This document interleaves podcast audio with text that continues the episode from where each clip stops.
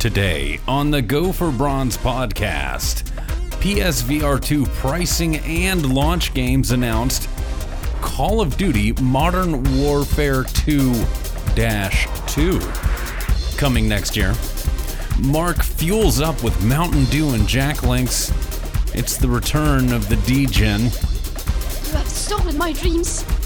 Yoel celebrates a very special day, and we are very proud of him. For all that and more, stay tuned. It's the Go for Bronze podcast, and here are the guys.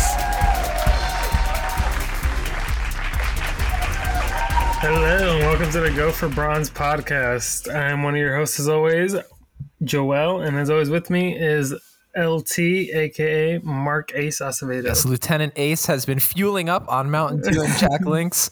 I am Ace. ready and wired to play more Call of Duty. Well, let's start. To, let's start the show with a proper crack. Oh, sounds like our live. That's the gamer. Our fuel. Live audience really enjoyed that. That crack of the. That's right. View. That's right. Welcome, guys. All right, so we're all we're all obviously hyped up. Oh wait, what the fuck? Oh, we're obviously all hyped up on.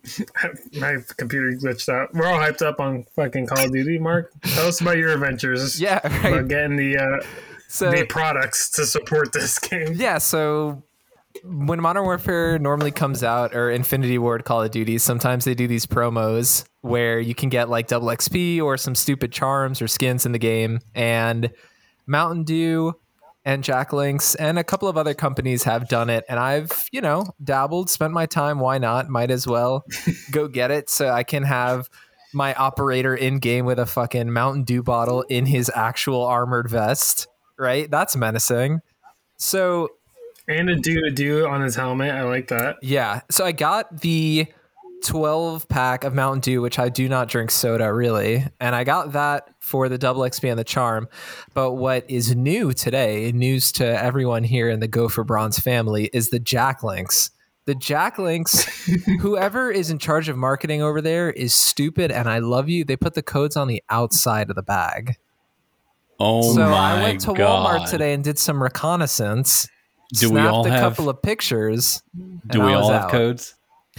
Do I we mean, all I, have codes? I was able to get two codes. There were only two bags specially marked. And for heads up for anyone out there, this is why you come here. Walmart has a specific flavor of Jack Links spicy dill pickle pork. And that's the one that has the codes.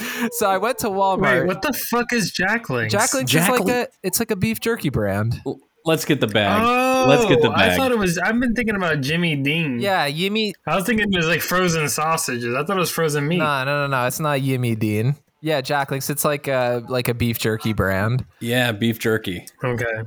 Yeah, and so I got two of those, and that gave me a charm and an operator. Because for Jack Links, when you get a code, it'll give you one of like the four items. Did you buy the Jack Links? No, I didn't. I just took the pictures and left. Come on. Wow. I don't know what kind of I mean, that's a smart that move. Is, but it's I was fault. looking for the I was looking for the twelve pack uh, Mountain Dews, and I was looking to see if the code was on the outside. They were smart and fucking put it like deep in there. I was actually freaking out when I first bought it because I was like, "Fuck, where's the code at?" Well, Ace was just uh, he was just scanning the price to see if he could get a to, a comparable on Amazon, and then when he got home. Oh, you know, there happened to be a bit of a Call of Duty code on there. Shout out to Jack Links. Buy a Jack Link. Yeah, definitely. Also, I, I tested because I put the codes in, made sure that they went through on my Call of Duty account. And then I tried to put the codes in again just to see. And then I was like, oh, you know, you can't use it. These codes are already used. And I was like, damn, somebody's going to buy these and be like, fuck. They're going to be so fucking pissed. But if they were smart. Which, you know what, though? This begs the question. Can we call the customer service line and say that we bought Jack Links and our stuff was burned, so I want a free code so we can get a free one without going to the store? Well, you'd That's, probably need a receipt for that. There is, if they print it on the outside of the bag, they're not thinking about receipts. They just want to get you off the phone. Here's a code. Have a Jack Link, a charm, a skin. Have a good night. Please don't bother me again. Case closed. Yeah, maybe. But That's my theory. That's my I, theory. It's their fault for putting it on the outside of the bag. Yeah. I mean, that's true. Maybe one of That's one thousand percent their fault. Maybe but one of our subscribers will give it a shot. Story time. story time for us is let's go back three years. Oh boy. Back to the fall of twenty nineteen when Modern Warfare, the reboot, was going to launch. At the time, I had met Joe at a job. That's how we met. He was a superior to me. And That's we right. were so hyped for the game that he let me leave my station to go to Walmart. And Totino's was running a promotion, right? And Totino's yes. was running a promotion, yes, and were. the codes were also on the outside of the bag. Man, and I was a fucking photographer in there, just rapid fire. I got codes for everyone. Damn. Oh, that was awesome. He came back with he came back with like ten different codes, and several of them were burned. Some other people had figured that out, and uh, and dude, yeah, I remember sending him over there to get that. And uh, he came back with all those pictures. What did we get for that? We got a watch. We got a the charm, pizza time. Remember, there a was a card. card. Yeah, dinner time. Dinner time. It, the watch was called Dinner Time. Hell yeah. Yeah. So wait, what do you get with the Jack links? Because with the Mountain Dew, you get the skin and the, well, with the twelve pack, you get the hour, double X P hour, weapon X P. Oh yeah, we probably got X P with the Totinos, not to bring it back to dinner time, but I just want to so throw that out there. For what cosmetics do you get with the Jack? I got you a little breakdown. So for the Mountain Dew one, I got the twelve pack, the cans. I got an hour of double X P, the Mountain Dew operator, and then also a calling card, an animated calling card. With the Jack Links, I got an uh, Sasquatch charm to go on my guns, okay. and then a, I mean, it's Good it's shit. so stupid, like I have to laugh. And then also a, a ghillie suit skin for one of the oh, characters okay. for Reyes. What's the, it's covered. Did it's the, like a, it's, it's like the ghillie suit, but it's just covered a bunch in Jack of Links. It's, that's my that's exactly what I think right there. That yeah, sausage. It's total sausage links all over. So it's that because a Jack Link is kind of like flat, like a strip of bacon. That's what I'm saying. It would, it could be like the ghillie suit, like just a bunch of little beef jerkies on you. Straight up, straight up. That's how that's how you hide in a convenience store. But in the Jack Link section, Joel was telling me with the Mountain Dew thing and some of the other skins being on one side, the uh, Jack Link skin is on the. I don't, opposite. yeah, on the opposite side, like the good guys. I don't remember. I don't the know name. the names. Yeah. The names are really it's, weird. It's not like so. Co- if you have like a dude, and like Kortak and Specru. I think Kortak yeah. is bad. Specru is good.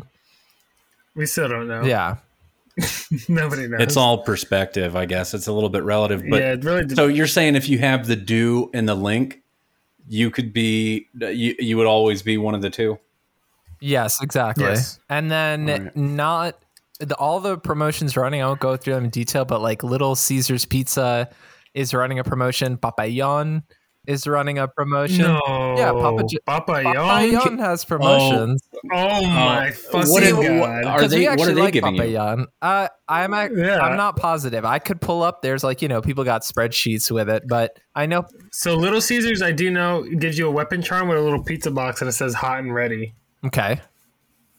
And then I'm looking for a skin where you get to run around like that Little Caesar Pizza logo guy and you get to throw a spear. That's how they bring back the Cali sticks, I hope. Oh my God, that'd be fucking amazing. A little, little Caesar Pizza guy running around with Cali sticks. I'm all about I'm it. I'm excited. I didn't know Papillon had one. Damn, these companies know what they're doing though. You the know? only Shaqu- company, Shaquille O'Neal needs one. The only company that has one that's not available in the U S or the U K is Burger King. Burger King is running a promotion in other countries where you'll get double X P, but you get a Burger Town fry cook outfit.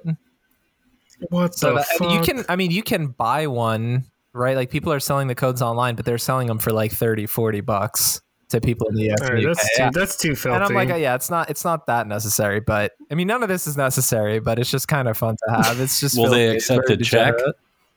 I don't know. Me and you had the idea of like, I wonder if we could V P N and do like a mobile order. And if you yeah. get the code. Exactly. That's smart. You know what? I do know one British address, ten Downing Street. Let's just, that's like the only one I know. That is a European one. Let's send a burger over there. We'll V P N over.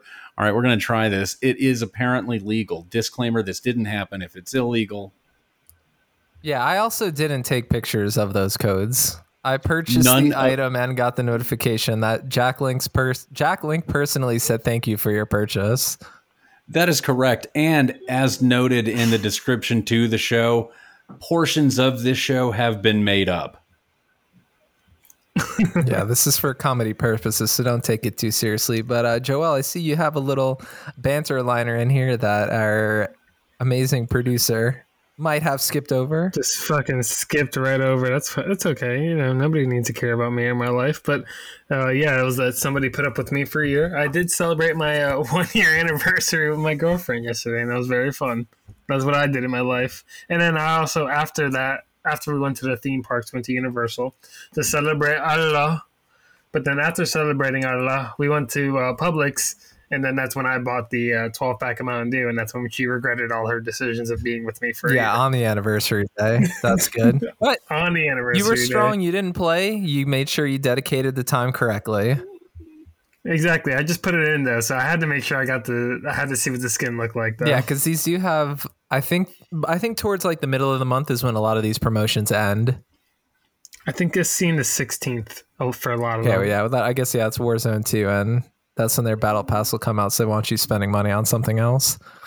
Oh, shit. Yeah, we got to get all the food things so that we're like the food crew in Warzone. I agree. We got like Jimmy Dean's, Mountain Dew, Papillon, Papillon. Little Caesars. I want the... Uh, I don't know. This is, by the way, the filthiest intro to the podcast we've ever yeah, done so far. Absolutely. I don't know how I'm going to get it, but I do want the Burger King one. I'm not going to lie. We're going to do the... V- I think the V P N shit. Could work. Joe can do it. Joe can hack the planet. Yeah, I mean, I don't. But I know a guy who can take a look at the thing. Who could take a look at this project for us. Because part of the... Part of the appeal is that you can't have that here. I want that. And then... You know, it'll be so distracting that I can actually win in the gulag once. I mean, that absolutely that absolutely is the appeal. But is there any more thoughts on these promos before we get into what we're playing? I just think I think, I that think that, they're fun and awesome. That's it for me. Yeah. They're fucking amazing. Call of Duty, I mean, we're going to talk about Modern Warfare two. I mean, I guess we can talk about it now, but that's what we, what we all have been playing, and it's been a great fucking time. I did finish the campaign. We all have now finished the campaign. We're not going to spoil it like hardcore, but I think the final verdict on it is that the ending is pretty disappointing. Anticlimactic, for sure. The, yeah. the mission variety... was a breath of fresh air for maybe the first half of the game. And then I would say maybe kind of in the closing section of the game, there was a little bit too much variety in the sense that you're doing some things that are so not Call of Duty that I like, I'm noticing it now where it's refreshing yeah. when you're getting into it at the start, but then something, it's that thing that I always talk about, which will come up time and time again on this show about systems that are made for games and how you can tell if they're made for them. I played the campaign on regular, so I might not have noticed it, but you played it on veteran, and you, I'm sure that was frustrating because those systems that are in the way the game closes are not made for that style of game, and you can tell, especially when you're playing on a harder difficulty. Yeah, veteran definitely at the final level, especially like the, I think it's not a spoiler, the the alone part with the crafting. That mission in particular is like ridiculous with fuck on veteran. Like if you get caught, you're like instantly like just iced. Yeah, because it's they they don't. It just doesn't kind of feel right. Like even when you're trying to distract guards with bottles, it like doesn't really work how it should. It doesn't play like The Last of Us, you know. Yes. Which wow, yeah.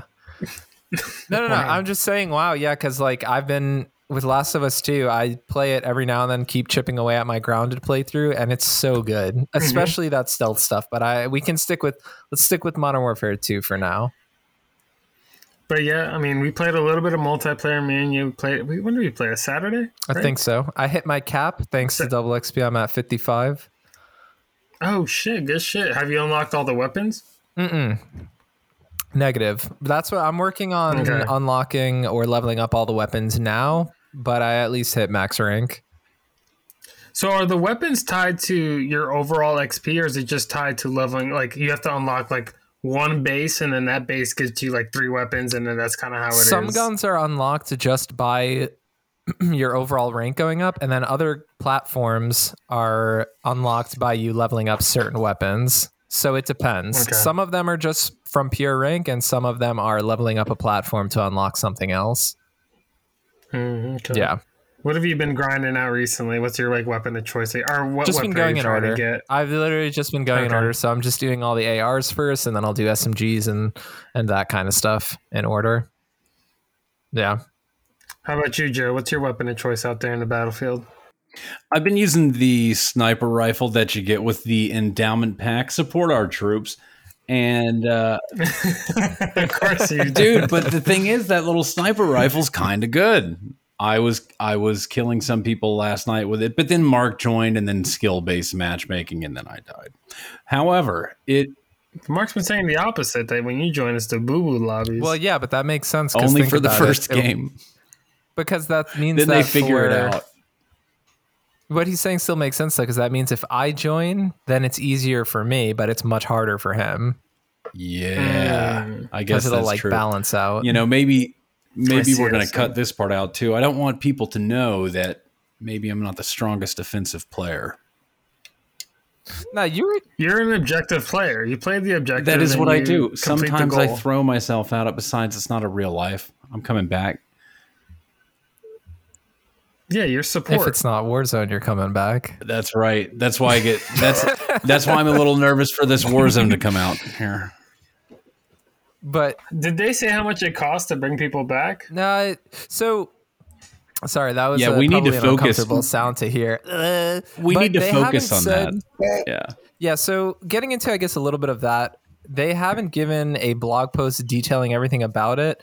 What I do know is that starting, we're recording this on Tuesday, but tomorrow on Wednesday, Infinity Ward has invited a bunch of like streamers and, you know, Twitch people to stream Warzone tomorrow throughout the day. So if you want to watch it, you can watch it tomorrow and there'll be people streaming it. But I don't know if they're going to give out like a post of here are all the details, because they did do that a couple of months ago, and then there have been rumors that mm-hmm. since they did that and they had their like Call of Duty Next event, that they've reverted some changes, right? A lot of a lot of conversation went around about, oh, there's no loadouts, but now the rumor is there is loadouts. So I guess we'll just see tomorrow when people stream what info is extracted out of that, and then besides that we only have to wait one week and then we'll have our hands on it, and that'll be Season one, Warzone two, and D M Z coming out.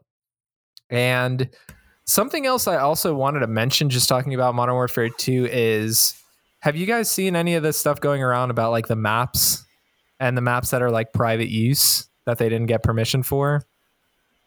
No. It, oh, like uh, the map that's like um that's like a hotel in Amsterdam. Yeah, so there's that. Greenberg. Continue. And uh, there were a couple more, right? That I don't think they may have Correct. Made it all the way to developed, but not into production. Or if they were in production, it was really wow. quick. Joe wow, with the, the scoop. Yeah, knowledge. He's right. So Greenberg Hotel is the, I guess, I don't want to talk about it in legal terms. So somebody related to Greenberg Hotel is upset about its usage, and they didn't really get permission from it. And it is technically a private building because it is the innards of the building. And then Crown Raceway, I guess Crown Raceway was actually called something else originally, and actually is like a one-for-one rec- recreation of an F one track. And they were like, you can't oh. do that without asking for permission. So they had to change the name, but functionally it's still the same map and it made it into the game. What Joe is talking about is there's another map called Museum, which I guess was in the second week of the beta, which I never played, but it was in the beta but didn't make it to the main game, because it was also a map based on a real museum, did not get permission. So that is not in the game. Greenberg Hotel is rumored to be getting pulled from rotation, and Crown Raceway Damn, I like that map. Also has issues, which is thirty percent of the six v six maps. And on top of that, the cherry on top is that even though they've already made a billion dollars in revenue, the guns in the game, if you're wondering why a fucking P P Bison isn't called a Bison, it's apparently because they don't want to pay for licensing of the gun names. That's why you don't have an M P five, you don't have an A K. So at first, even the Fennec is called something different. At first, I thought that it was to make it seem more realistic, like cast mm-hmm. off and a bunch of numbers. But it is also a little bit fucking confusing, right? Because there's like five versions of the cast off. Why don't we just say this one's an A K forty-seven, this one's a seventy-four U, this one's an R P K? Like that would mm-hmm. be much easier. That's how people know it. But anyway, just just an interesting thing to note being that you're making so much money and you really can't just renew those licenses, but maybe they know that nobody's going to care about that anyway. I mean, I feel like it's like a double-edged sword. I do. I prefer because it's just kind of like, I know what that gun is. It's not like I see the gun in the silhouette and I'm like, wait, is that what I think it is? But it's like immediate, like, uh, you know, recognition. But then it could also help them in terms of like people always bitching about Call of Duty being like the same exact thing. Even the guns have the same name. Yeah.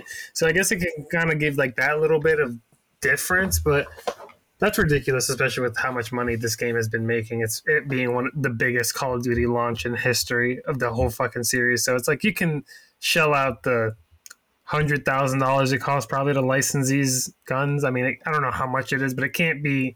You can't put a dent into the revenue. Plus, I I mean, I agree with what you're saying a thousand percent, because this is something we even talked about with people complaining about the U I being so ugly. And we agree with that. It sucks. Yeah, we agree that the U I is bad. But I wonder, too, if they just change it because they're like, well, we don't want to have it.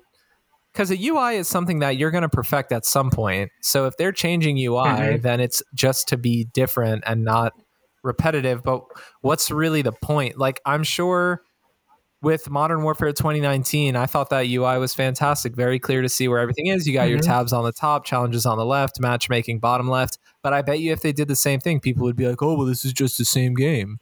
So it's weird. I don't know how they can handle that. I don't know how I would handle that. Yeah, I mean, I feel like, you, like you said, they perfected it. Just kind of keep it the same. But I think the U I of this game in general is weird. Like, even like the...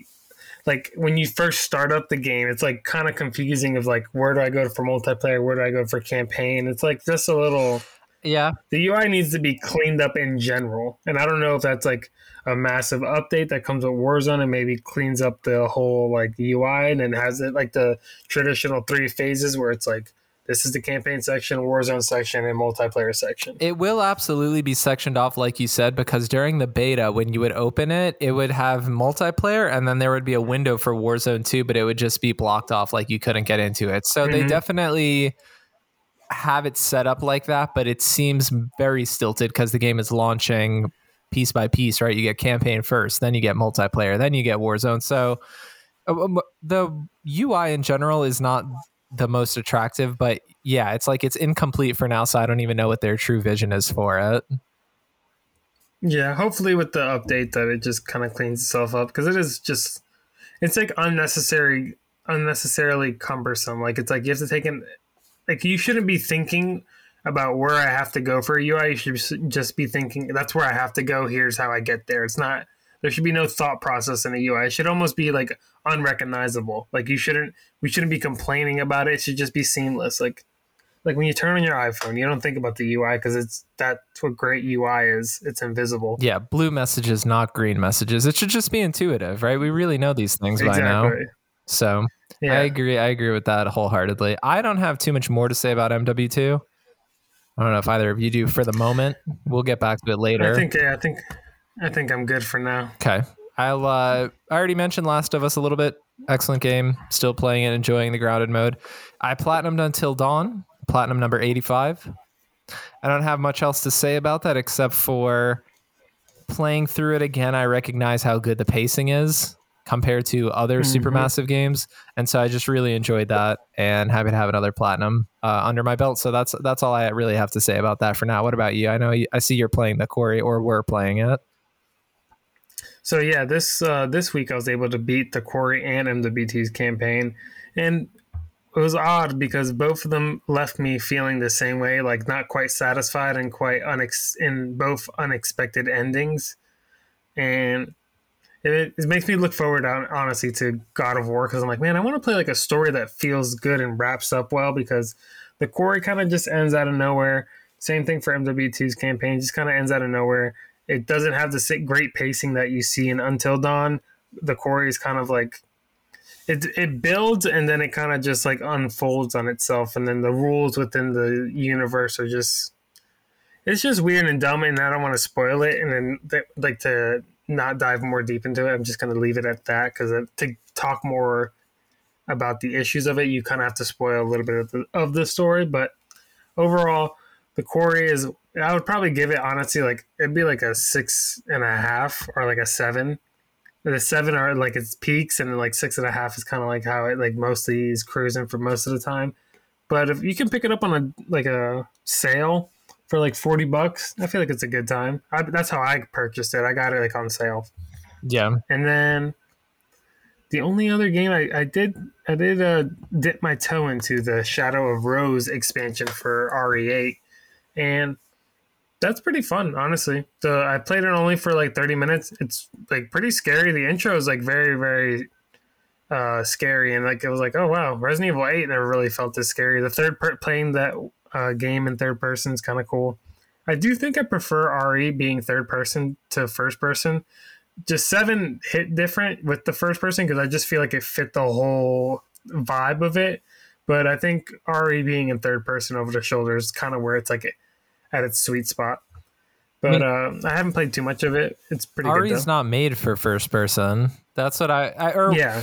R E's Evolution doesn't support third person. I feel like that might be a better way of saying it because like you said, R E seven was nice and slow, a little bit more stripped down, and so it made sense, claustrophobic, stressful, and the fights that you do have are designed well enough that the systems can hold up to it. Resident Evil eight has way too much action in certain points for a first-person perspective where it's not built for it. Obviously, first-person... The camera's not fast Exactly. enough. I'm not saying other games with first-person perspectives can't handle fast action. Of course they can. I mean, shout out Prey with the fucking mimics being way too fast. But this, mm-hmm. yeah, the Resident Evil eight, I felt that way. And then I just wanted to quickly comment. When you're talking about the Quarry, I'm also interested in playing it because it's a super massive game. But one of my probably biggest issues with most things is when any kind of media sets up rules for a world and doesn't follow them. This is why I haven't watched, um, what's the A Quiet Place? The first one or second one? With uh, John Krasinski? Yeah, I just haven't watched them because I just know that there's going to be parts where like sound is made and I'm frustrated. That alone, so I'm like, I'm just not going to watch it. There's just no point. Because if... Yeah. Not to not, yeah, not to get into spoilers of Corey. I don't want you to explain what those rules are because I do want to play it, but just yeah, I know. Shout out Blue, but just I don't. Shout I out don't Blue. want um or not. I don't want, but I know that that's something that can irk me very quickly. It'll be like, well, they said earlier that uh, this is supposed to be this way, so so yeah. I would like you to play it just because I like to hear you bitch and complain about stuff. So I would want you to play it just to hear your critiques. But um, it it doesn't it doesn't unfold until the end. So a majority of the time, it's pretty interesting. There's tension building out, and then you're like, "What the fuck is going on right now?" But it does get it does get very gory and very violent, which is nice. And you get Ted Raimi in there, you know, so you have a good time. All right. Well, I mean, I'm interested in playing it, and then. I'm sure by this time next week, we'll just be like fucking God of War is all we've been playing. I'm so excited. Like I was like, fuck, I was like, it comes out at midnight. I was like, should I just stay up and just, yeah, just play that shit? We haven't, but I'm probably not going to do that because I have to be up. We have an incoming uh, hurricane here. So who knows? Maybe we, maybe we could have a little extra time to play, you know? That's what I'm praying for, honestly. No, I don't want anything bad to happen yep. with the hurricane. I hope everybody's safe. Yep. Um, you know, as native Floridians, we deal with them all the time. They do suck. The most recent one, or was it Irma? Uh, I don't. Th- I, I think, don't know. I don't remember. I believe it was Hurricane Irma. It did devastate our coastline. I don't want this to happen with this. I just hope it's a. It's a. It is a big storm. I just hope it's like you know everybody survives, easy going. But I do want Thursday. Yeah, I didn't have internet for a week, so. I told them that, you know, if this one hits, I'll probably have no internet, no power, no water, probably till Christmas, but I have my Switch, so. So Isn't that we'll lovely? see how long that can last me. You can play Sonic Frontiers on it. No, I'll just play that on PlayStation. Not yet, but at some point I'll probably get it. Yeah. All right. Let's get into the news proper for the week. P S V R two launches in February twenty twenty-three at five hundred forty-nine dollars and ninety-nine cents. Sony's P S V R two will be launching on February twenty-second, twenty twenty-three, alongside the V R two Sense controller charging station. The P S V R two kit alone will cost five hundred fifty dollars and will come with P S V R two headset, Sense controllers, and stereo headphones. The P S V R two Horizon Call of the Mountain bundle will be six hundred dollars, and the Sense controller charging station will arrive at fifty dollars. Joel, how do you feel about the launch window and pricing? I love the launch window. I love how soon it's going to be available. Like, I don't have no issue with February. It's honestly a little earlier than I thought. That's the most positive part about this, how soon we're getting it. Now, the price. The price is pretty concerning because it does cost more than a P S five, at least here in North America. I know P S five has had a price raise around the world, so it might be equal to or still probably comparatively more expensive than a traditional P S five disc. Not even a P S five, like all digital. This is now like one hundred fifty more than an all digital. So the price is a little outrageous. Um, I am upset because it's it's just a little too much for me to be like automatically like, let's place a pre-order, let me get it day one. And then also recently going to Universal and being like, I'm kind of motion sickness when it comes to like three D shit. Like, I don't want to buy this P S V R unit and then like be motion sickness sick, like get motion sickness while playing it and then not even be able to use it. But the price sucks. I'm not too surprised because especially I, I said this when the the DualSense controller came out, the new, the new one, and that was two hundred dollars.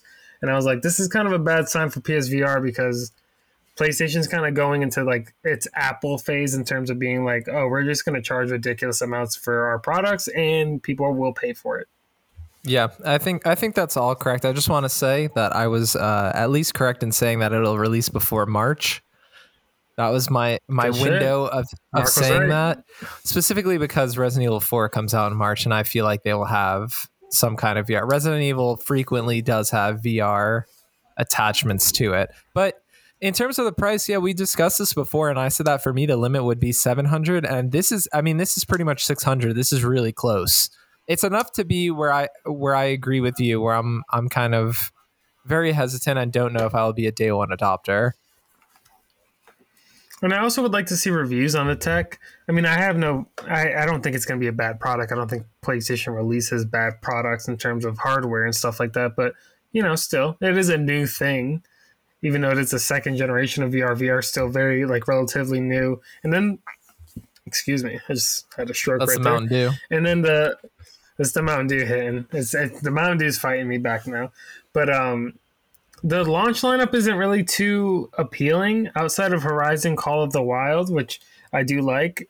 I am a uh, Horizon fan in a sense. I haven't played Forbidden, I haven't beaten Forbidden West yet, but I do like the series, and that game did seem the most interesting and most like triple A for like a V R game. But all the rest of the titles are mostly playable on the Quest, and also some of them are mostly, like at least half of them are playable on PlayStation V R one. So, and there's no backwards compatibility. There's just kind of like a lot of things about it that there's definitely more cons than pros.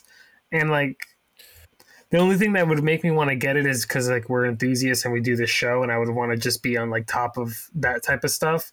But outside of that, I really don't have any motivation really to get it. Plus, it seems like most of the pros lie in the tech, but the cons lie in the content that's coming with it.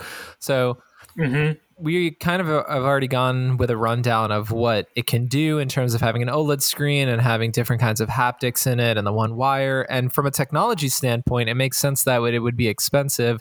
But when you're asking your consumers to pay that price, you might be asking, probably most of the people purchasing this already have a PlayStation five, but assuming you don't for any reason and you want to get a V R two as well, that's over a thousand dollars. It's a big asking price if you don't have some killer games that are going to yeah, that are going to make somebody want that. So you kind of already hinted at it a little bit. I'm going to go ahead and just run down the list here. If we have anything to say about it, feel free to stop me in between. If not, we can just circle back on anything we're interested on. In addition to the P S V R two rundown on the PlayStation blog, they also showed eleven new, quote-unquote new, as Joel has already mentioned. Some of these games really are old and can run on Quest, so they're not really new. But they announced eleven games that will be on V R two. So I'm going to run down the list now, starting off the Dark Pictures Switchback V R. This is by Supermassive Games. This will also be an on-rails shooter similar to Until Dawn Rush of Blood. So this will be kind of in that vein. Crossfire Sierra Squad uh, by Smilegate, which will be an F P S V R game. The Light Brigade by Funktronic Labs. Cities V R Enhanced Edition by Fast Travel Games. Cities V R, that'll be a city building simulator, but that's an older game, so it's kind of just updated, and they already have V R versions on other platforms. Cosmonius High by Alchemy Labs is also on other platforms. Hello Neighbor Search and Rescue by Tiny Build Games. Jurassic World Aftermath. CodeSync. The Jurassic World one is also, again, on other platforms. Pistol Whip V R by Cloudhead Games is also on previous P S V R, so it's just updated. Zenith of the Last City Ramen V R, or by Ramen V R, sorry. After the Fall by Vertigo Games, Tentacular by Fire Punched Games U G. Those are the eleven that they announced. Now, two things about that is, one, as we've said, some of them are on P S V R one and some are on other platforms. And the other thing is that these are not launch games. Some of these are launch games. Some of them are just in twenty twenty-three. So there's that mm. on top of none of these being first party or second party games. Now, I did put a note at the bottom just for for people listening for V R games. I don't really know why they didn't put it in the PlayStation blog, but we also know Horizon Call of the Mountain, Resident Evil Village, and Firewall, a, a new entry in the Firewall series, will all be coming to the V R two headset. Are there any games here that you have any interest in or would want to talk about further? I mean, not, if I'm being honest, not really. The, uh, the I'm a sucker for Jurassic Park. I love it. I wanted to be a paleontologist as a child because of Jurassic Park. So the Jurassic World stuff seems kind of cool, but that all this stuff seems like gimmick. Like it seems gimmicky. It doesn't seem like something I would play for two, three hours. It just seems like something that I would like. It seems like something we would have fun if like you came over and I was like, Mark, look at his headset. Fucking dinosaurs are in front of us. And we take it off and play like a real fucking game. Like none of it seems like, like it's a, none of it really seems like a real game. And it's weird because the, the three biggest heavy hitters they didn't mention in this release with the release, with the release date and the pricing. Cause I do think Horizon, Resident Evil, and Firewall are probably going to be the best games, and it's weird that they didn't like, like you know, if you're real, like you want to build hype, you got to talk about the best games that are going to be coming to the platform. I mean, to be quite honest, you saying that being about these games being a little bit shorter and just oh, put it on and play for a little bit and then play a real game. I mean, I could definitely see a situation where we just kind of split one, and it's like, yeah, you can have it for now. Let me play this one game because there's not enough there. Yeah. And I'm not saying that that's definitely what we're going to do. It's just I could see I could see it not being something that I would want to buy and be like, oh, well, I always need it. I'm definitely not always going to need it. There might be at this rate or at this point, from what we know, there might be like one or two games a year I would want to play. So mm-hmm. And I also was telling you they picked a bad year because next year it looks like it's going to have a banger coming out every single yeah. month, like especially even that February month, like Hogwarts Legacy is coming out then. I'm going to be super hype about that. Resident Evil four is going to be right around the corner. Like this, it's uh, they picked a bad time, I think, to release it. If they released the V R headset like in the summer when there was a lull, I think definitely would have got a lot more people on that impulse buy. But just kind of now releasing in twenty twenty-three, people are excited about like real games. Not saying V R games aren't real games, but you know what I mean. Traditional triple A big games are coming out at a higher rate. And people are thirsty for that. We've been hearing everybody complain this whole year about the lack of the big triple triple A games coming out. So I think next year is going to explode in terms of game sales and stuff like that. I mean, yeah, and regardless of... I forgot what I was going to say, but what I was going to say... Oh, right. But in terms of talking about the timing of it, they don't... Even these games that they're listing here are not launch games, so they don't even have enough already to launch it at a better point. I wonder if waiting...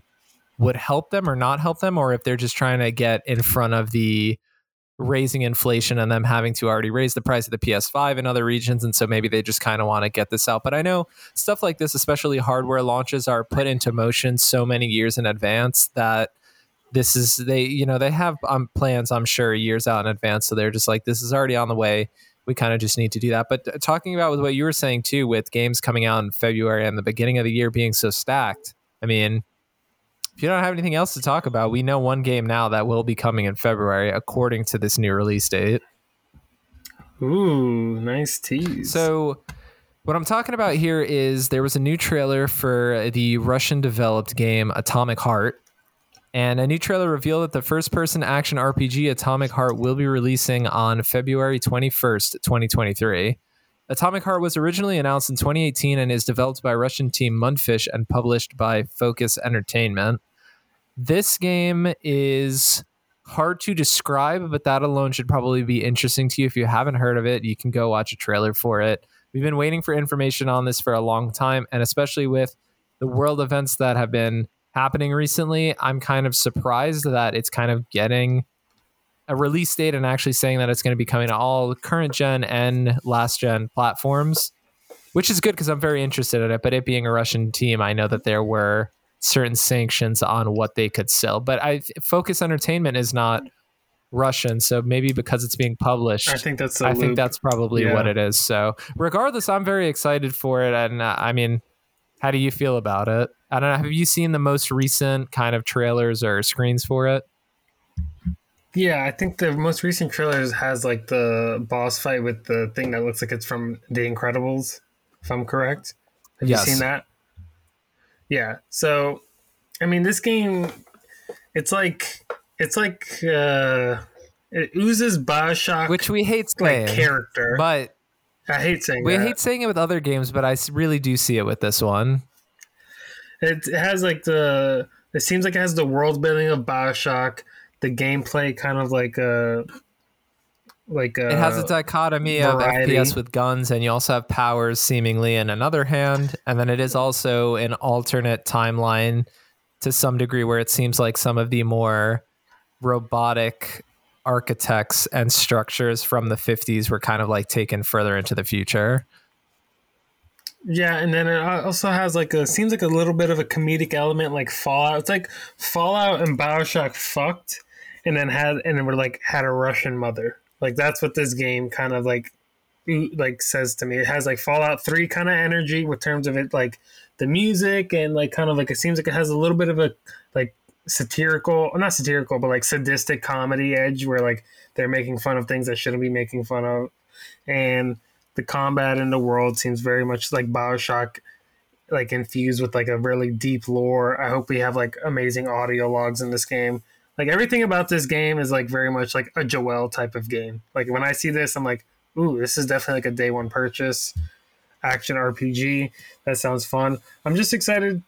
I'm excited to learn more about it, but also I'm kind of want to already stay in the clear. Cause I was, this was already like on my radar, and I was always like, when is this game ever going to come out? At some points, I know we talked about, we thought like this game will never come out. And it's just like, like one of those games you got a good trailer for and it's just not a real thing. Yeah, just a tease for sure. I think that they've done a good job of displaying the combat and the gameplay, and I wish the best, and I hope it reviews well, and it's a fantastic game because I would like to play it day one as well. Something I will say, though, is I don't really know anything about the story. Anything at all. Yeah. I don't even know if it's...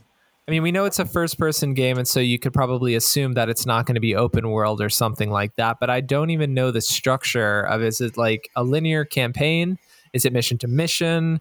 Is it, you know, because especially now after we've had games like Deathloop, you can get a structure of a game that's completely unique. I haven't seen a structure like Deathloop, so I'm curious if they will do a little bit more press on Atomic Heart as to exactly what the structure of the game is prior to release. Otherwise, I would just kind of wait for reviews because it looks great from a gameplay perspective, but I don't really know if I'm getting into a story or I'm just supposed to be playing a game that has cool looking combat and enemies.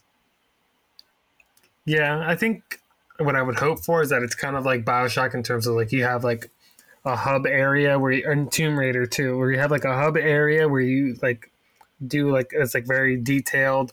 It's not a complete open world, but it has like open world kind of elements where you can explore, and it's just very detailed sections that kind of like form an open world together, but you have to like, you know, clear sections and clear like different areas. Because yeah, open world, I don't know if it could if this game seems like it doesn't need to be open world. This can be like a nice like fifteen to twenty-four twenty-five hour experience. I think that's would be like its uh sweet spot for I agree it. I agree completely. And then as we've said, this was announced five years ago and they've taken their time on it. But if that means that we're getting a polished and good product at the end of it, then I'm totally okay with that.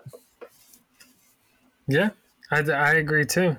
It sounds like you, you, you and the C E O of Take-Two agree. Yeah, uh, yeah, for sure. I mean, I'm here uh, trying to set up everything perfectly for a smooth uh, listening experience for our, our live audience. Hello, nice to see you. And also the audience at home listening. So what we're talking about here is the Take-Two C E O, Strauss Zelnick, says that he'll take, and this is a quote from him, that he'll take delays over flops any day while lowering the earnings forecast for the current fiscal year.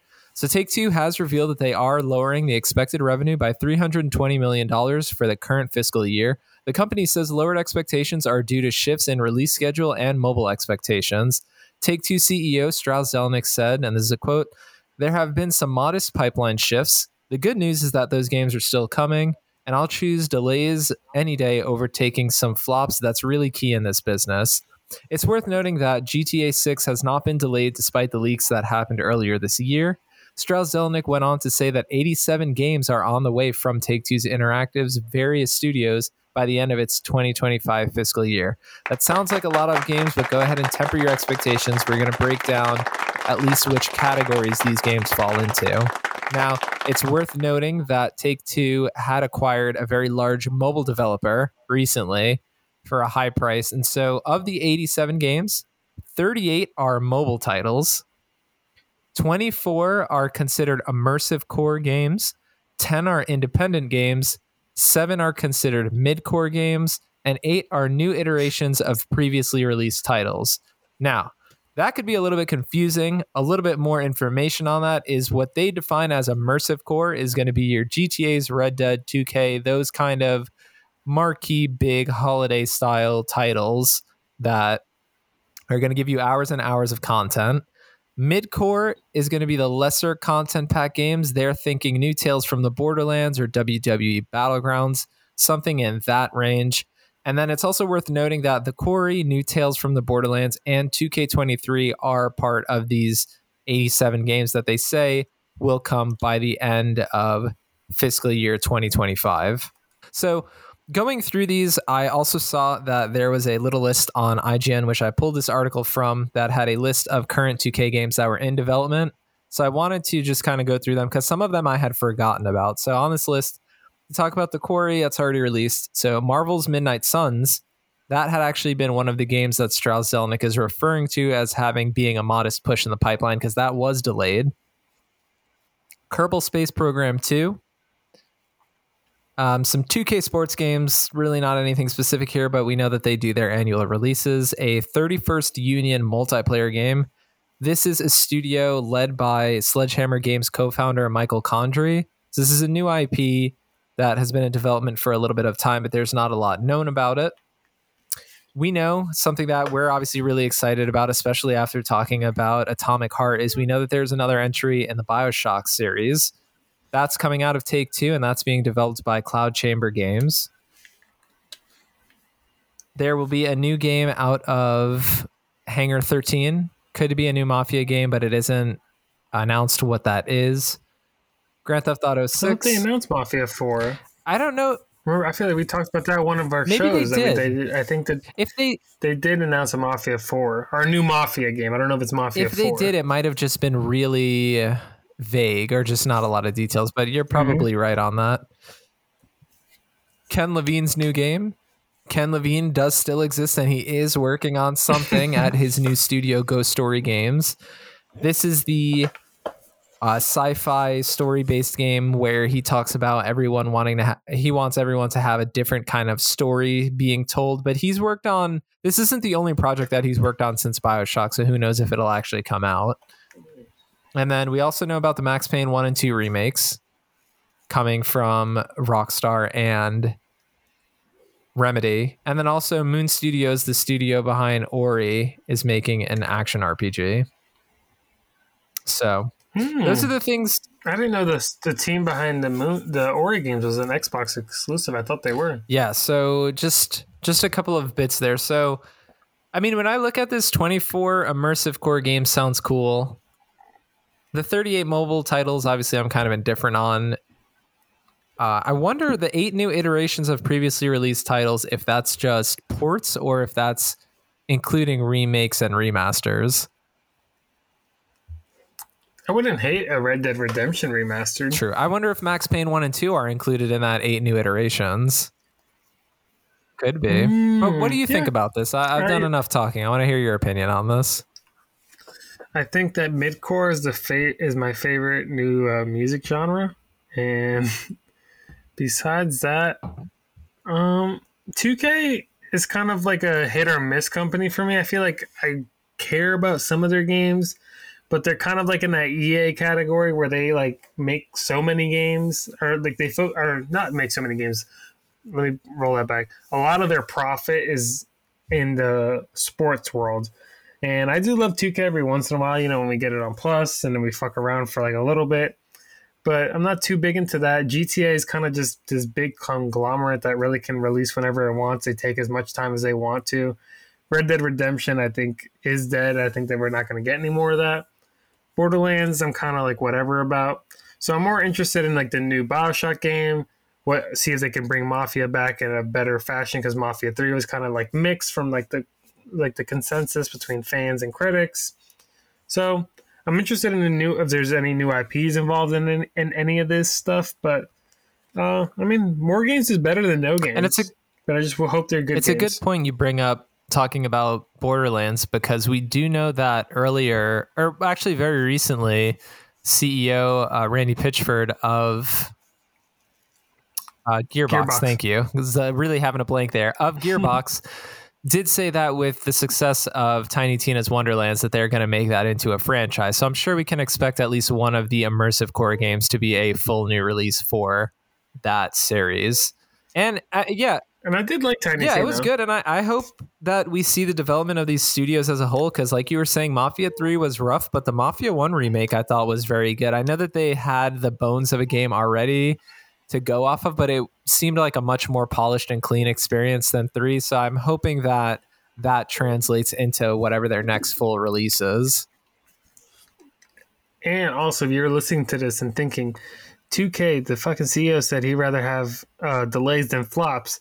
They fucking, didn't they make that uh, Rockstar or the G T A remastered? I did look it up. G- uh, Rockstar published that. Well, and Grove Street Games made maybe, it. So that wasn't on Take-Two for anybody who was thinking that, because that's the first thing I thought of when I saw that quote. I was like, you fucking released those shitty-ass G T A well, this remasters. Is saying, but they had nothing well, to do this with is, that. No, I mean, they did, because this is saying published games, too. These aren't all games made in-house, right? We're talking about Borderlands. That's not made in-house. Mafia, none of those. And even then, you know, you saying that, I mean, Mafia three didn't come out great, but I think at least they're saying that they are learning from these things, and that their biggest marquee titles we know don't come out. Like Red Dead two didn't come out in a shitty state. And at least he's acknowledging yeah. that it's really important. And in light of recent years, right, we had Cyberpunk be a massive blunder for people. It's good to know that somebody high up there is being like, you know, we're fine. We'll take our time. We understand what kind of problems that can have when you mess up a first impression. And then it's not included in this article, but there was a separate article of him basically saying that despite the the leak, G T A six is, is going to be still on the same release window that they already had, which they don't give years for, but they, it's an internal schedule yeah, that, they, that have. they have and that they think it's making good progress. So. And it makes sense that they can take time. The games they publish, we saw um, recently that G T A, I think, crossed G T A five crossed one hundred seventy million copies sold, and Red Dead Redemption two, I believe, has crossed seventy million copies sold. So these are literally the only two games that can rival Call of Duty in a fiscal year when they're released. So they can take their time because they release games that make billions of dollars. Yeah, for sure. Now, do you have anything else to say about this uh, about these Take-Two games? No, I'm, I'll, be, I'll be interested when they come out, but uh, as of right now, you know, I'm whatever about Take-Two, because you know they did publish the quarry too, and I was okay. Yeah, that's true too. Um, so which it's interesting, and that was a, a side project because Supermassive, this that P S V R two game we talked about is under Bandai Namco, and Until Dawn is under mm. Sony. And the quarry was supposed to be a Google. So Supermassive is weird. They've got no no fucking loyalty over there. And then the Dark Pictures anthology, I believe, is Bandai yeah. Namco. So they're all they're all different ones. So they're all over for the sure. Place. But continuing on here, we've got a report that Diablo four is going to launch in April twenty twenty-three. According to a new report, the pre-orders will open in December, which points to the game possibly being shown at the Game Awards, which would make sense, on December eighth. I'm sure that they'll probably announce it, and then they'll say that pre-orders are open. There have been betas for the game that have been private, but have been streamed if you're a Diablo fan. And then it's also worth noting that their most recent game, Diablo Immortal, was able to garner the lowest user score on Metacritic of any game ever because of the Good extremely shit. egregious and predatory monetization of it, where to fully upgrade a character, it was based on uh, random... basically like kind of loot boxes, but you'd spend money for them. And there was somebody who spent one hundred ten thousand dollars to make a character max. So I, I haven't played a Diablo before.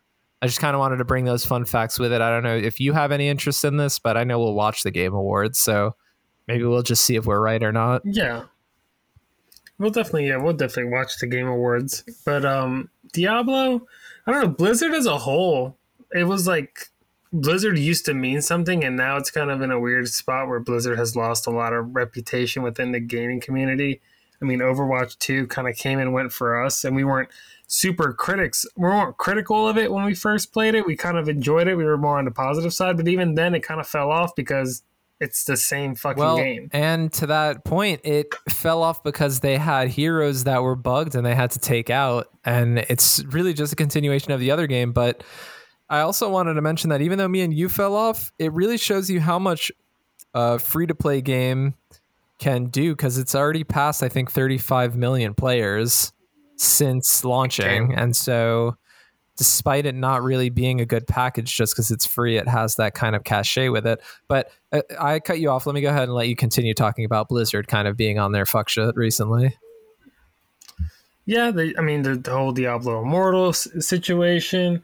It's just uh, even though I, I don't know, I know you weren't that big into uh, World of Warcraft, but they really they remastered those games, and those remasters came out not even that great. And then they did the the Warcraft the R T S, they remade those games, and then they did a World of Warcraft like remake, like vanilla version, and that also all those projects fumbled. None of them came out clean. There was bugs early on. They weren't really what the audience wanted, so. Blizzard as a whole really sucks. Like Blizzard was a big part of my like early gaming, like childhood, like definitely like P S two, Xbox One, Xbox three sixty, P S three, like that two thousand, I would say two thousand six to two thousand ten. Like I was kind of like a Blizzard head, and I like loved playing World of Warcraft or not World of Warcraft. I did like playing World of Warcraft, but I was more of a Warcraft fan playing like early versions of what would become Dota and stuff like that. And it just kind of, It's just kind of fell off. They became more greedy. Obviously, ever since they've been purchased by Activision, they have fell off, which is a lot of studios that get purchased by Activision. They kind of lose their creative luster and just become kind of like on rinse and repeat, releasing remasters that are not good, releasing mobile games that are not good, releasing uninspired sequels. So Diablo four has a lot of heavy lifting to definitely win back just the Blizzard audience and then also capture the eyes of new gamers. I would I would love for it to be great.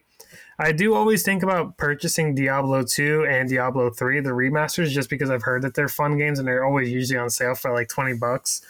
But I'm not that big into, into Diablo, but I hope that this is well, and I hope Blizzard can like, you know, get their shit together. Yeah, but you're right. I mean, you're speaking the language of the industry right now, especially with when companies get bought up, knowing if they're going to stay on the same path or if they're going to kind of get closed down and cut, which again, it's a flawless transition to what we're talking about next year, that E A has ended the Project Cars series. So this is two years after Project Cars three has released in twenty twenty. E A has decided to end future development on the franchise. E A has stated, "We are working with everyone impacted by this decision to place them in suitable roles across our E A Sports and racing portfolio, as well as other parts of E A wherever we can." Slightly Mad Studios was acquired by Codemasters in twenty nineteen, and Codemasters was acquired by E A in twenty twenty-one. Finally, E A has stated, "We are focusing on our strengths in our racing portfolio, particularly licensed I P and open world experiences. Now, They're full of absolute shit with that statement, because we can tell you as racing game fans, I don't know what the hell they're talking about open world experiences. You have a Need for Speed every couple of years, and then the other games that are coming out of Codemasters are going to be grids, they're going to be dirt, and they're going to be those kind of releases. So E A is definitely full of shit on this. I, uh, for me personally, I, I played Project Cars three. I thought it was okay. It was not well received critically because it had a more arcade style, where one and two were more simulation based. And also, I guess, just kind of as a P S A, one and two are delisted, so you can't even play them anymore. Similar to the Forza games, where they get delisted over time because licenses expire for the cars in the game. So I don't know. I, this is, yeah, just like you were saying, where studios will get acquired and then the overlords will basically shut it down. Um, the one of the founders of Slightly Mad Studios had some very aggressive comments, which I will definitely bring up in a minute. But before I do, do you have any feelings on Project Cars as a series, or them claiming that they're working on open world experiences? Fucking where? Let me know. Uh, I've never been a big Project Cars guy. The closest they ever had me was in the PlayStation four era, when we just weren't being like really satisfied with G T Sport. But other than that, I'm not. I'm not shedding tears over Project Cars being closed down. I think that. I think Project Cars doesn't really have a place right now with Gran Turismo. Kind of, it's out.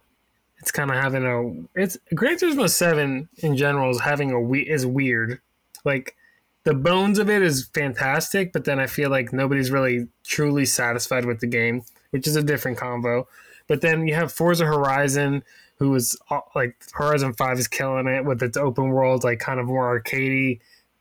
Uh, style racing, and then you have uh, Assetto Corsa, which is the way yeah. more, which is the way more simulation type of racing game. So I feel like those three are like the big dominant racing games, and those kind of capture each a separate audience of the racing community. And then you have like your little uh, sub series, like you get the Burnout remasters, or they're probably trying to bring Burnout back or some shit. And then you have Need for Speed, and the the branches of that between the Hot Pursuit, and then the street racing one. So Project Cars never really found its niche, and it's kind of, you know, kind of tried. They probably tried too long to make it a thing. Yeah, and no, I agree with that. And it, it was one and two were the simulation ones, and then three, from what I understand, the reason why it was kind of that more arcadey feel and it felt very different is because even though it was made by Slightly Mad Studios, I believe a lot of the people that worked on the now defunct studio Evolution from Sony, who worked on Drive Club, moved over to this, and you can feel some of that in it, which.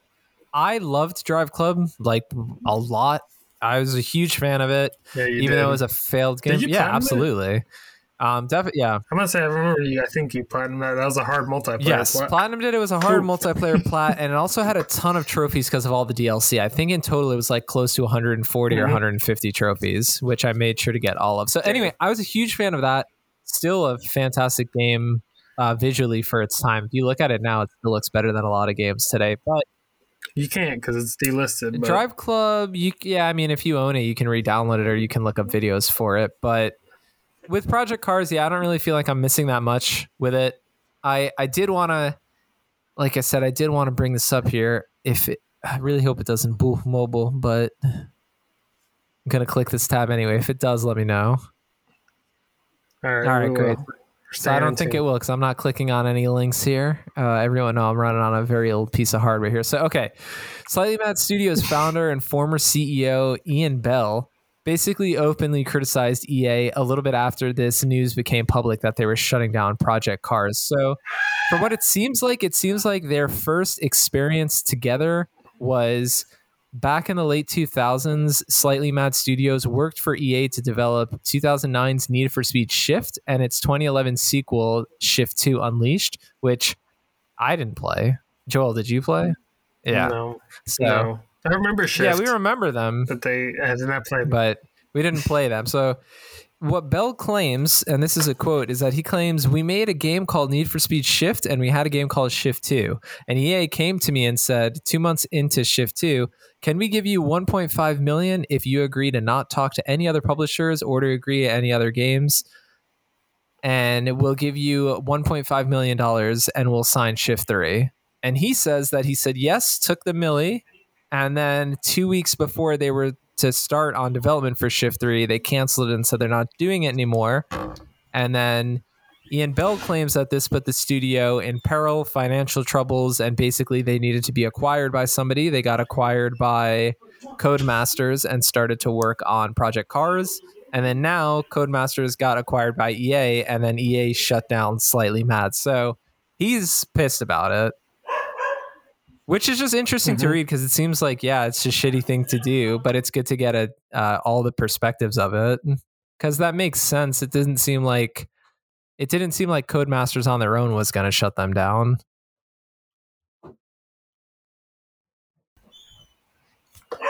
Yeah, sorry. Yeah, chaos going on over here. You want to pause um, there?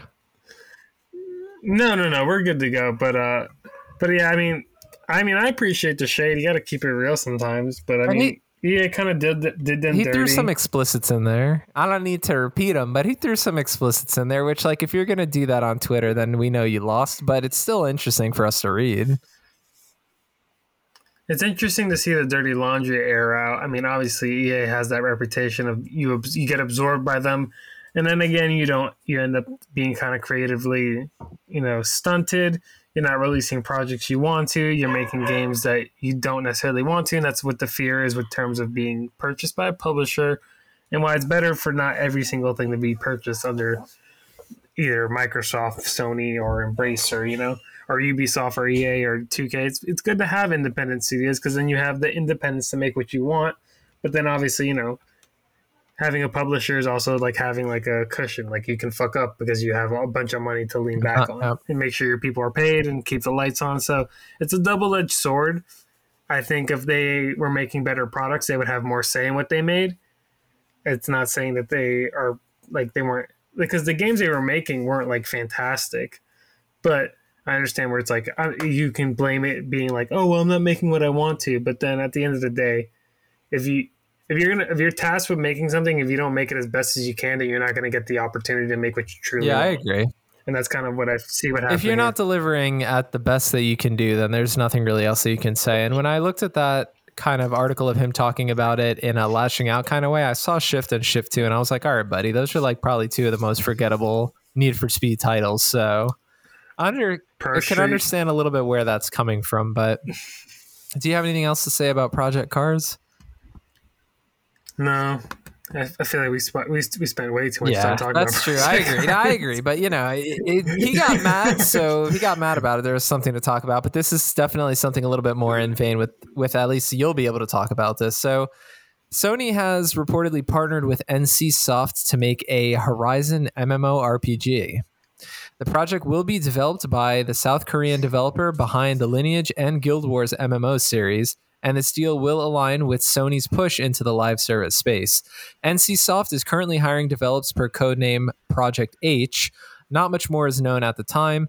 Horizon currently has two mainline titles in twenty seventeen's Horizon Zero Dawn and twenty twenty-two's Horizon Forbidden West, with a V R title on the way called Horizon Call of the Mountain. There are also rumors circulating of a remake of the first game, although it is only five years old. Guerrilla is also working on an online multiplayer game, but it is not confirmed to be Horizon, at least not in an uh, official capacity.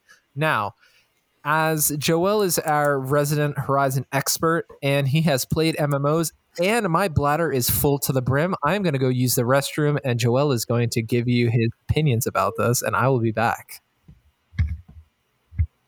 All right, so yeah, a Horizon M M O. I don't know if I love it. I feel like M M Os on the consoles tend to not do, be as successful as they are on P C. I mean, obviously we have Final Fantasy fourteen, which is kind of the outlier in terms of being a very successful M M O that is playable on console and P C. But uh, from my M M O days when I was into World of Warcraft in the two thousand six, two thousand ten, my Blizzard time period, and I was more of a P C, well, not more of a P C gamer, but I definitely indulged more in P C gaming. Guild Wars was the other M M O that always rivaled uh, World of Warcraft. So definitely the right studio to have behind it to make a Horizon M M O R P G. And the lore in the world of Horizon is definitely rich enough that you can make an MMORPG out of it. I just don't necessarily know how successful it will be. I just would like to, I, I mean, obviously it's just an announcement that Sony's talking about them partnering together, but the gameplay and all that stuff is what always seems to lack for me in the M M O space. And Horizon, I know some people do love the story, but I do believe Horizon's strengths lie in its gameplay. So as long as it doesn't p- sacrifice the great gameplay that we saw in the first two Horizon games, then I don't think that this can be too bad, but it kind of gives me Elder Scrolls Online vibes in terms of not being not being what everybody wants. Because I remember when Elder Scrolls Online came out, everybody's like, oh my gosh, it's going to be like Skyrim with your friends. And I can see people kind of having that coming into this game with that same mindset and then being disappointed. And then I was also shocked that Guerrilla is working on another online game, but it's not necessarily this Horizon game because I've So I guess that this, the Horizon multiplayer game that's supposed to be somewhat of like a Monster Hunter sim could be this MMORPG. And if you can somehow infuse Monster Hunter's monster hunting aspects into an MMORPG, that can kind of make it more interesting and like make the biggest monsters and ter- like be like a, like a, uh, fuck, what is it called? A raid, like a raid in Destiny or something like that. Make the monsters like that aspect of it, and they make that interesting. Oh yeah, right, but... right, right, right. No, I was talking about how, like, remember that uh, Guerrilla was supposed to be making a Horizon multiplayer game that had Monster Hunter elements, and they maybe if that's part of this MMORPG where the biggest monsters are like the raids, and that you would see in traditional M M Os, and then that'd be a cool, cool way to fuse in Monster Hunter gameplay into Horizon's new M M O apparently with N C Soft. But I was also saying that my biggest issue with M M Os is that I feel like they always lack in the gameplay department, and it always sounds better like on paper than it does in reality. Because remember when Elder Scrolls Online came out, everybody's like, oh my god, it's Skyrim with friends, but that's not really what it turned out to be. Not at all, not even close. Mm-hmm. I personally I just went on like a five minute tangent. Good. Excellent. That's exactly it. Thank you very much for that. I uh, am back and ready to talk. Not really about Horizon, as I don't have that much experience with it. I played about half of the first title and maybe dabbled in maybe an hour or two of Forbidden West. But the only thing I guess I would have to say about this, which I don't know if you kind of already touched on it, is just that it seems like a lot for a series that's still kind of young. They're trying to do a lot with it. I haven't. And they're mm-hmm. I did not talk about that. And they're that doing, true. You know, not to forget that there is also Horizon Show in the works, but this is just something that we, you know, we just got to get used to, because even though this is a PlayStation podcast, it's I, I think there's a Gears of War recently announced, I think either a show or a movie coming to Netflix. Which, I think that it's both. It's a live action movie and an animated show. Which is like, I mean, completely fucking irrelevant. Like y'all can't even release a game, but not trying to hate. I'm yeah. obviously saying this with comedic intent, just that it's a lot. And some series, I understand it a little bit more than others. Like with Last of Us, I'm not like, I don't need a show, but I get it. You have something that you think is really mm-hmm. special, and you've got a good production team and good actors behind it. So you think you've got something to show us. That makes sense. Even with Cyberpunk and Edge Runners, you know, anime style spinoffs for these kind of series have worked well, right? We've seen Castlevania be really good, but it's these kind of live actions and these other ones where like, okay, do we really need Twisted Metal, a Fallout show, a God of War spinoff, an Uncharted movie? It's just... I'm curious to see if Last of Us can prove that live action can be done really well. Because for now, animated I know can be done well, but I don't know that live action can be done really well. Yeah, but I was also saying about Horizon that at least for an, in an M M O aspect, the world does have enough lore, and it's it's a rich enough world where I can see it kind of working out. But overall, I agree with you. This is way too much for a series that's like five years old at this point. And then we're going to have, we've already announced three games because you th- with a remake, including one of those, and then a T V show. Like, I mean, I don't know. I feel like T V shows and stuff like that, those are, those belong to the legacy series in games. you can't do a T V show of like kind of a new series because it's, I don't know, it's not going to draw people to it. But I mean, that, what, what am I talking about? Cyberpunk did it, and Cyberpunk's younger than Horizon, and it seemed to be successful. But so. It was animated. And Cyberpunk...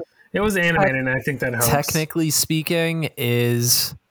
Is older. is older as an I P, and it is kind of like a genre of its own. If I'm being really, I'm forgetting the word. There's a word for it when you focus on like N- particular. It's Nitpicky? Close to particular, but it's when you're focusing on the definitions of words too much. Anyway, regardless of this, now we're not mentioning here either that I didn't finish Forbidden West, and I know you didn't finish Forbidden West, not to be any kind of spoiler, but from what I've heard, the second one ends very much in a way that there will be a third title. So even though we're not saying it here, it seems like from the people who have finished it that like there will probably be a third title too. So they're really going all hands on deck with Horizon as a series.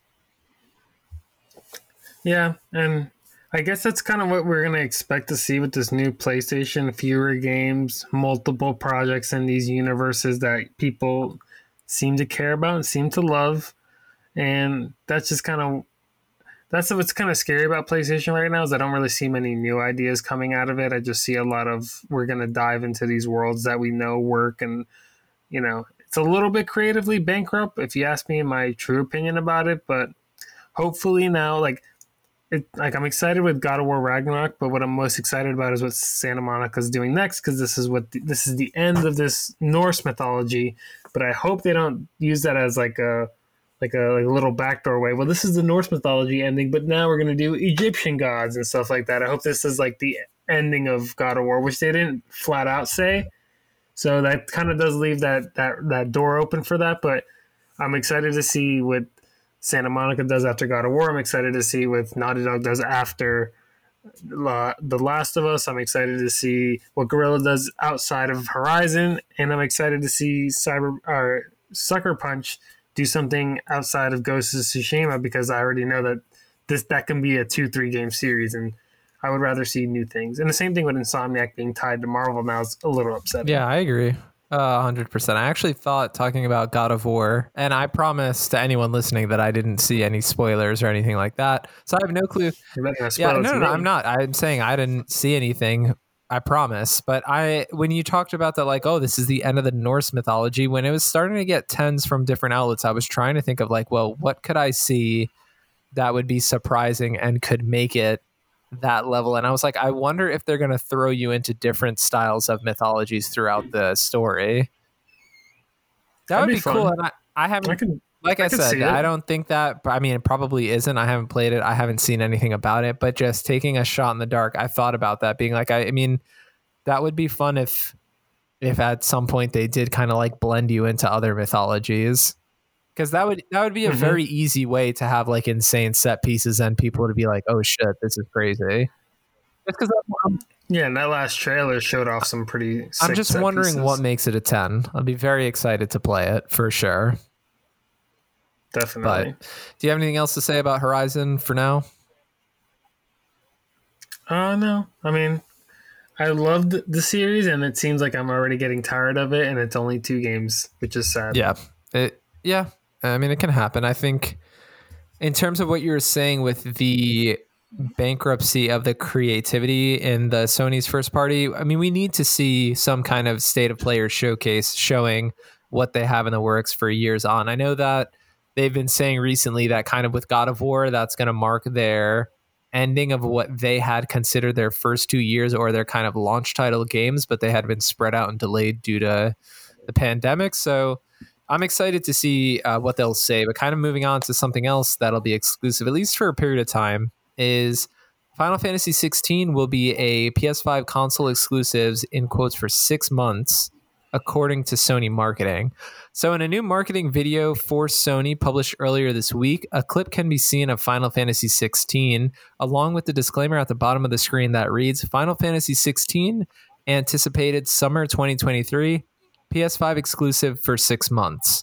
Now, Back in twenty twenty, when the game was uh, originally revealed, we were treated to the splash screen saying it would be a PlayStation console exclusive with an asterisk. And then at the bottom of the screen, in parentheses, it said also available on P C. However, that was part of the reveal stream. But when you look at the uploaded version that we now have on YouTube and various other places, the trailer splash screen just is PlayStation five and doesn't have that original screen. Now, Final Fantasy seven Remake Integrate did come to P C approximately six months after launch, so people think that this six months of exclusivity is probably just for P C. But I did want to bring up, I didn't actually write it here in the notes, but I was thinking about it later on, that I wanted to bring up, we recently had the reveal of the Silent Hill two console exclusive in quotes.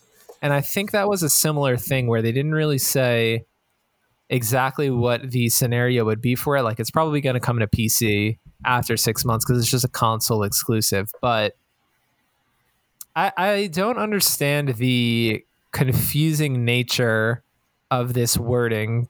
Especially, I know that people on Xbox have been struggling with Final Fantasy seven, saying that would only have a year ex- of exclusivity, and that has never released. So, what, what do you think about this? Um, I think it's really weird. PlayStation's kind of being a little shady, like Xbox was in the beginning of the Xbox One era. Yeah, because it doesn't matter for us, suckers. We getting it either way. yeah, it really, it doesn't make. Yeah, fuck yeah, I got it anyways. But um, it reminds me of Xbox One where they were like, remember they were being really shady with the Shadow of the Tomb Raider? Not Shadow, Shadow of the Tomb Raider is the second one, Rise of the Tomb Raider.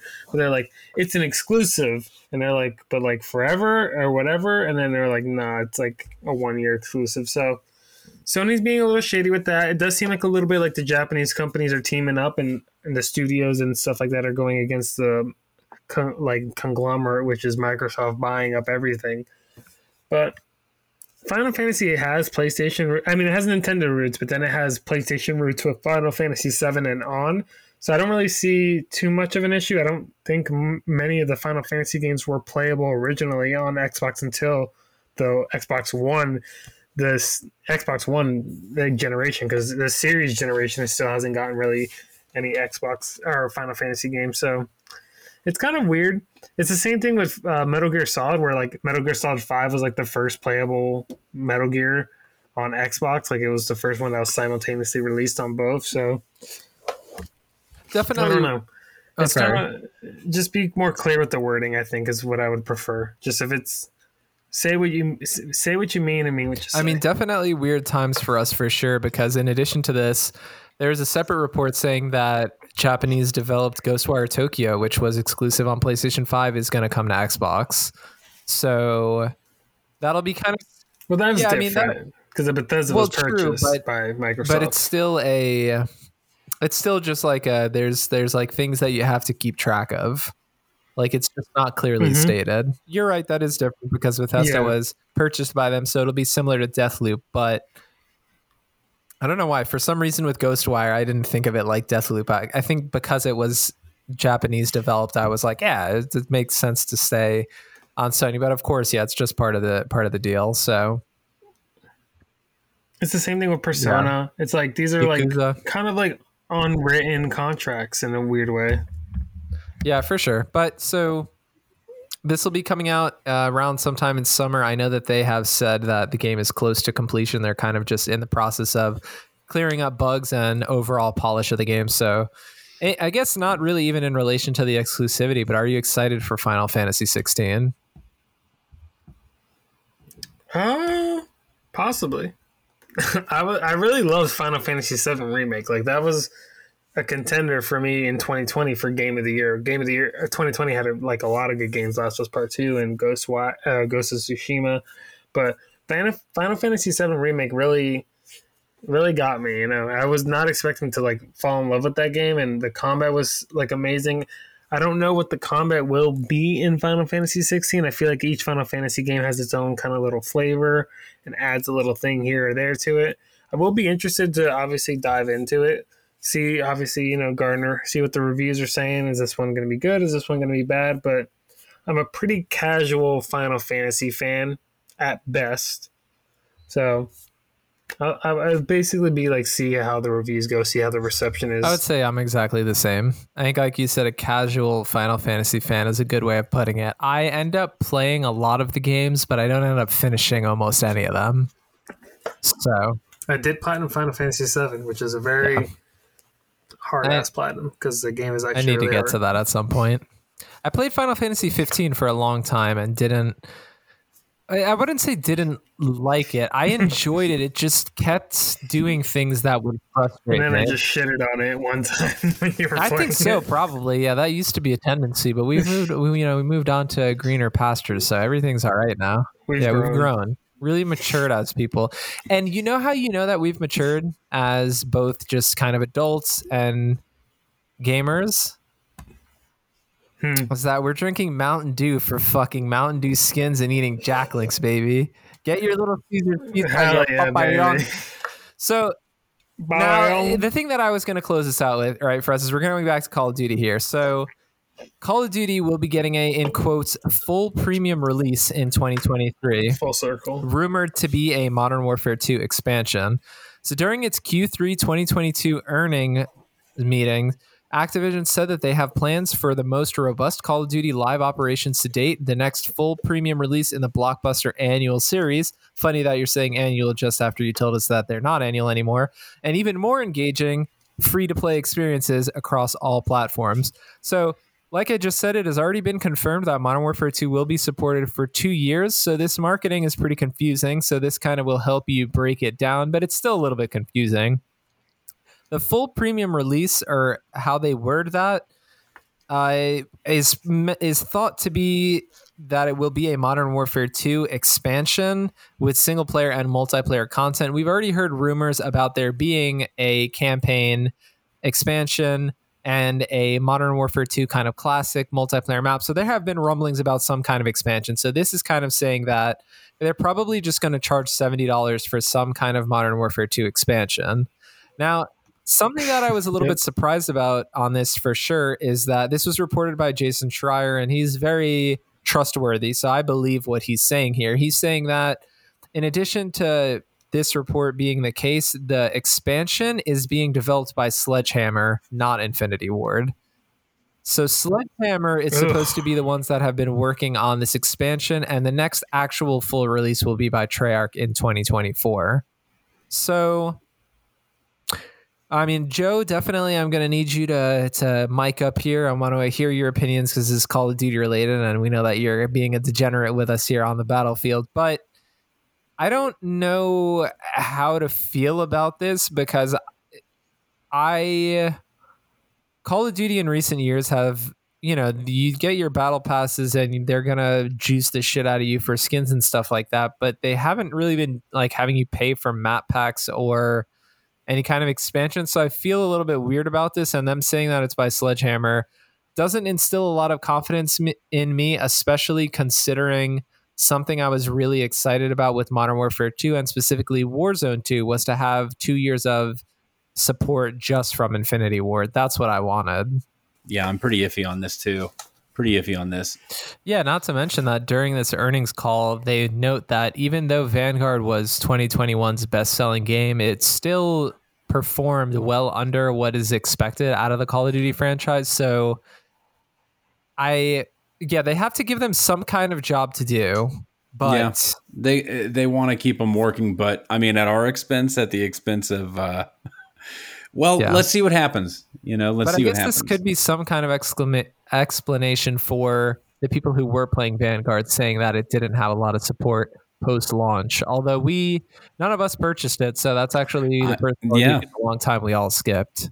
Yeah, which is pretty interesting. You know, like usually we don't skip those, and nobody was enthused about it. Yeah, out of no, our crew. Yeah, I agree. Yeah, I don't. I don't know why either. I don't know why. Joe, you're I, doing a lot of chin scratching over there. You got any opinions on this? You're formulating a nice, uh, just, nice thought for us.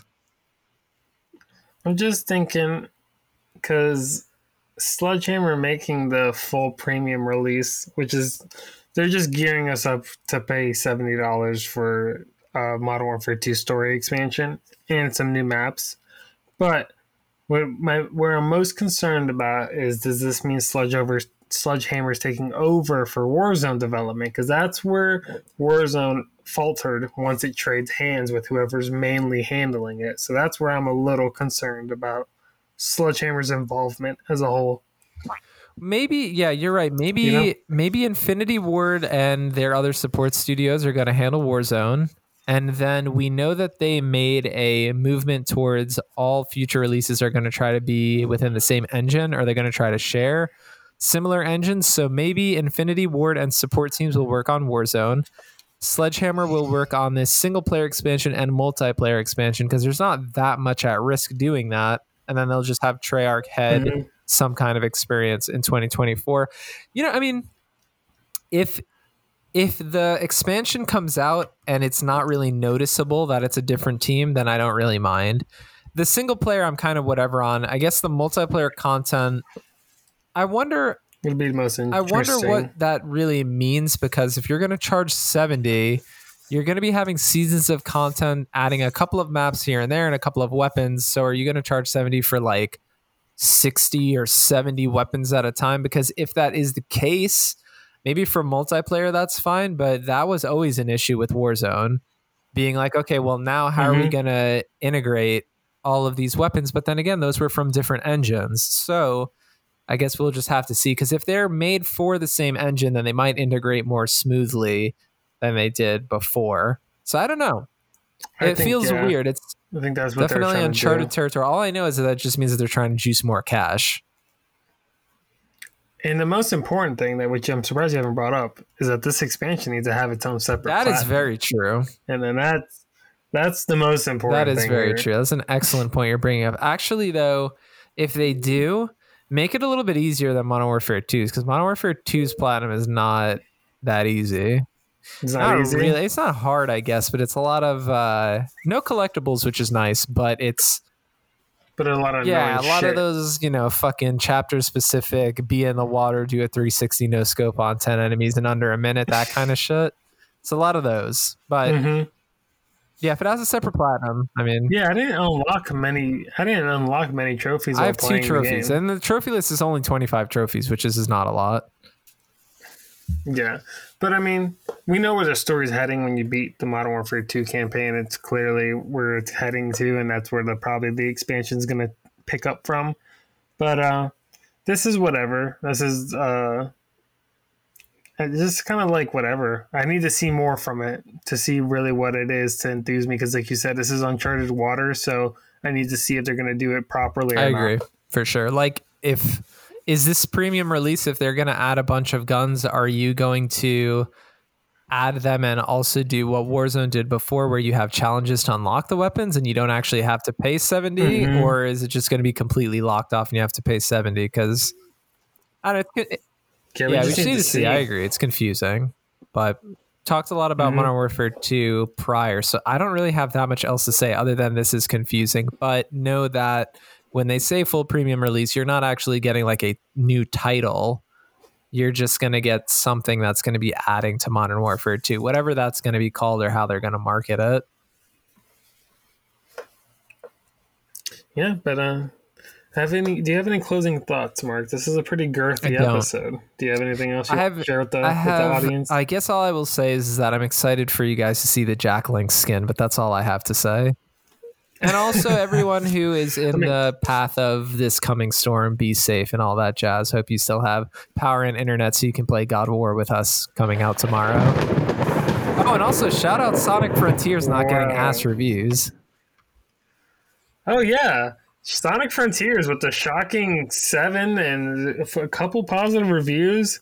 I've heard, I saw GameRank's video. They said that it's possibly, or they, well, he said, Falcon said that it's the best three D Sonic, which I was like, well, I wonder what I mean, Mark it's probably not hard to do, but yeah. Right? But he said it was better than Colors. Did Didn't you like Colors? Colors? Which one? You like Generations. Like, you like Generations like, a lot, and then I know the the, the remixed one. Yeah. Everybody liked that yeah, one. Yeah, and I, I mean, I liked a bunch of them. I didn't play Colors, though. Yeah, so this apparently, this new Sonic game, best open worlds, or not best open worlds because it's the first one, but best three D Sonic in a long, cool. long time. That's all I've got. But, uh, but yeah, that's all we have. Like Mark said, stay safe out there for our local Floridians. This is the Go for Bronze podcast. We love you. The Go for Bronze podcast is a production of Go for Bronze L L C, copyright twenty twenty-two. If you want to reach out to us, you can do so via email at go for bronze dot mail at gmail dot com. Stop with my dreams. You can check out our YouTube channel at Go for Bronze, Twitch at Go for Bronze Pod, Instagram at Go for Bronze Pod, and Twitter at Go for Bronze Pod. Till next time, this is the Big Dog.